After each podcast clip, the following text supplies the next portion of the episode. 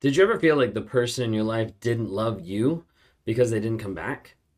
Did you ever see that, hey, they never came back, which somehow must mean like they don't care anymore? They don't love. Like, how is that possible? Like, we had years together, we had six years together, we had six months together. Like, what is actually going on? Every relationship that I've had before, like, we might have broken up or we might have had like a, a, a bit of a, a distance, but then we always came back and figured it out, or we decided, hey, this wasn't working, but they just disappeared. What does that actually mean? Why aren't they actually coming back? What's going on? If you guys don't know what Hoover is, we're going to be talking about how narcissists Hoover and how a lot of times when we're talking about narcissists Hoover, it happens often. It happens a lot. But sometimes it doesn't happen. And that ends up confusing people a lot of like, why didn't they come back? Did they not love me? Did they not care? Like, was I not good enough to get hoovered? Was I not good enough for them to come back? Did they not love me enough to actually try? I want to dive into that a little bit today to give you like an idea. And we're going to talk about two main types of Hoover, and that's regular Hoover and then also reverse Hoover. And also give you an idea of like what it actually is and how it actually applies. If you guys are new here, I'm a narcissist and I'm on this channel to provide awareness, growth, healing, and change. And I'm on here trying to be self aware, saying, like, hey, this is my journey. You know, from now being at the time of this recording, like almost two years into therapy, every single week, like going, trying to figure out how to continue to work on changing, modifying, and changing the story that I'm believing so I can change my life. And that's how I try to work with people to help see help them see how they can change their life, how they can go back and they can see, hey, what I'm believing is a false reality. I need to change my perspective and I need to grow, heal, and change in this way. When you need mealtime inspiration, it's worth shopping Kroger, where you'll find over 30,000 mouthwatering choices that excite your inner foodie. And no matter what tasty choice you make, you'll enjoy our everyday low prices, plus extra ways to save, like digital coupons worth over $600 each week. You can also save up to $1 off per gallon at the pump with fuel points. More savings and more inspiring flavors make shopping Kroger worth it every time. Kroger, fresh for everyone. Fuel restrictions apply. We're able to work with a lot of people on a day-to-day basis whether that's just in coaching uh, like one-on-ones whether that's uh, with coaching events or meet and greets or or different workshops that we're doing we're able to work with people to try to help them understand that process of changing that story in order to be able to change their life. And it's amazing to see when we put them through a system, when we put them through a process of like, hey, this is the tool that you're going to use to help rewire your mindset of how that healing, growth, and change starts part of that. Would love to re- reach out please reach out at rawmotivations.com. Would love to interact with you. Would love to talk to you. If you want to see other people that are growing, that are changing, and that are also supporting and helping others, then check out the NARC app. Just type in NARC. What it stands for is Narcissistic Abuse Recovery Community.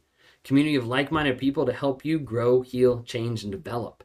And you can go on there and you can look at the courses. You can go on there and you can see the nine characteristics of the DSM 5 healthy dating after abuse, boundaries, how to process the guilt, the lies the narcissist tells, a lot of different things that are on there. You can track your no contact, you can record your truth, you engage in our weekly lives and our monthly coaching where we have coaches come from all over the globe to be able to help impact you and help you grow and move forward and develop even more.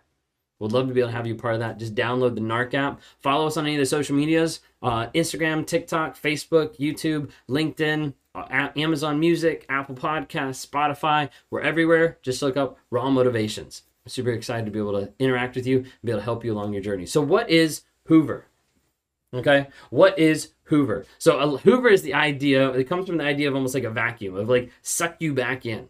The narcissist wants to suck you back in into that toxic relationship to be able to get back involved in the toxicity that was happening in that relationship, whether that's through the words, whether that's through through violence, whether that's through the manipulation, the emotional abuse, the physical abuse, the financial abuse, whatever it might be. The goal is to get you back in their life to be able to abuse, reuse, and go back through the whole thing. If you didn't know, that's what we talked about this morning with the video that came out earlier. So when we talk about Hoover, a lot of times we talk like, hey, narcissists come back. Like a lot of times when you leave a narcissist or when they leave you, don't be surprised if they don't come back in your life a month later, six months later, six years later, because oftentimes it happens. This is why we talk a lot about block, ghost, go no contact. So there's no way for them to come back in.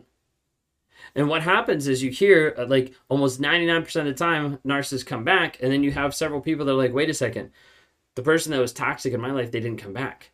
Either one, that means they're not a narcissist, or or two, that means I wasn't good enough. But what you have to remember is narcissists operate in a lot of different ways. We're just saying a lot of times what's normal or what we see often to try to help prepare everyone. I would rather you be prepared, at least to make sure that you have boundaries in place so this person can't get back in your life and they never come back, than not be prepared and all of a sudden you get hoovered and get sucked back in. Because you'd be surprised more often than not, when people have their guard down, when people have the door open, the narcissist walks back through and ends up controlling, manipulating, moving back in, anything like that. So, what I want you to understand first off is that when we're talking about Hoover, it doesn't mean that the person cares about you. Because oftentimes people are like, they didn't come back, so that must mean they didn't care about me. Well, that's a good thought to think. In reality, that is the truth, period. They didn't care about you. They didn't show it. They didn't demonstrate it. They didn't live that way. They didn't care about anybody. All they cared about was the mass that they're producing, then infatuation with the self, with the with the version that they're putting out there. So when the narcissist didn't come back, means they didn't care. If the narcissist came back, means they didn't care. There's not an aspect of a Hoover that actually invokes any aspect of care. It's all about control. And they'll tell you they're coming back and they're going to change. They're going to get better. They'll they'll say they're going to be committed and like we need to go ahead and get married and I love you so much. Like all this stuff will happen really fast. But at the end of the day, they'll go back to their behaviors because they're not coming back because of changed behavior. They're not coming back because they're extra committed. All they're coming back is to try to extend their stay in your life, to be able to keep you on tap, to be able to have you be the next person or the transitional supply or anything like that, to be able to manipulate and to be able to control you. A Hoover does not care.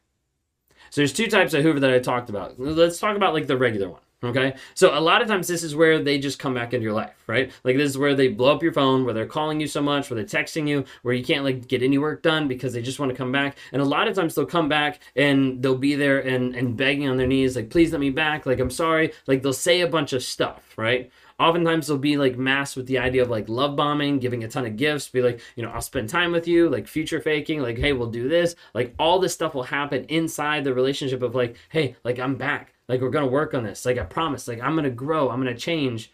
And they're gonna tell you that they care so much. They're gonna tell you that they care about you, that you're the best person ever, that you're the only person from them, and they can't believe they did that or they made that mistake or that you pushed them away. Like whatever it might be, they're gonna do whatever they can to come back and change and they're going to try to change as far as like produce this fake change a lot of times you'll see a narcissist will promise change like i'm going to get better like give me one more chance and you don't start to put the pieces together until it's the 20th chance. Until it's the 15th time that they've cheated and come back. Until it's the 10th time that they've kicked you out and then they've let you back in the house. A lot of times a narcissist will try to hoover and come back into your life by promising change and by trying to say like, hey, like this is what I'm going to do. The problem is they're not able to show you.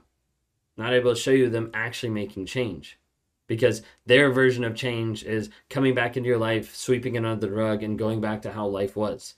Life can't be the same. Otherwise, it'll keep going back to the same abusive cycle time and time and time again. Oftentimes, you'll have a narcissist come back in and they'll they'll promise you things, but they'll also get to the place of like, hey, like I, it was it was a dumb mistake. Like all I could do is think about you. Like, please, can we go ahead and get married? And you'll see that Hoover come back hard and heavy of like, oh my gosh, they finally figured it out. They love me now. They've been cheating on me for six weeks, but they love me now. And now they want to get married. And people do that.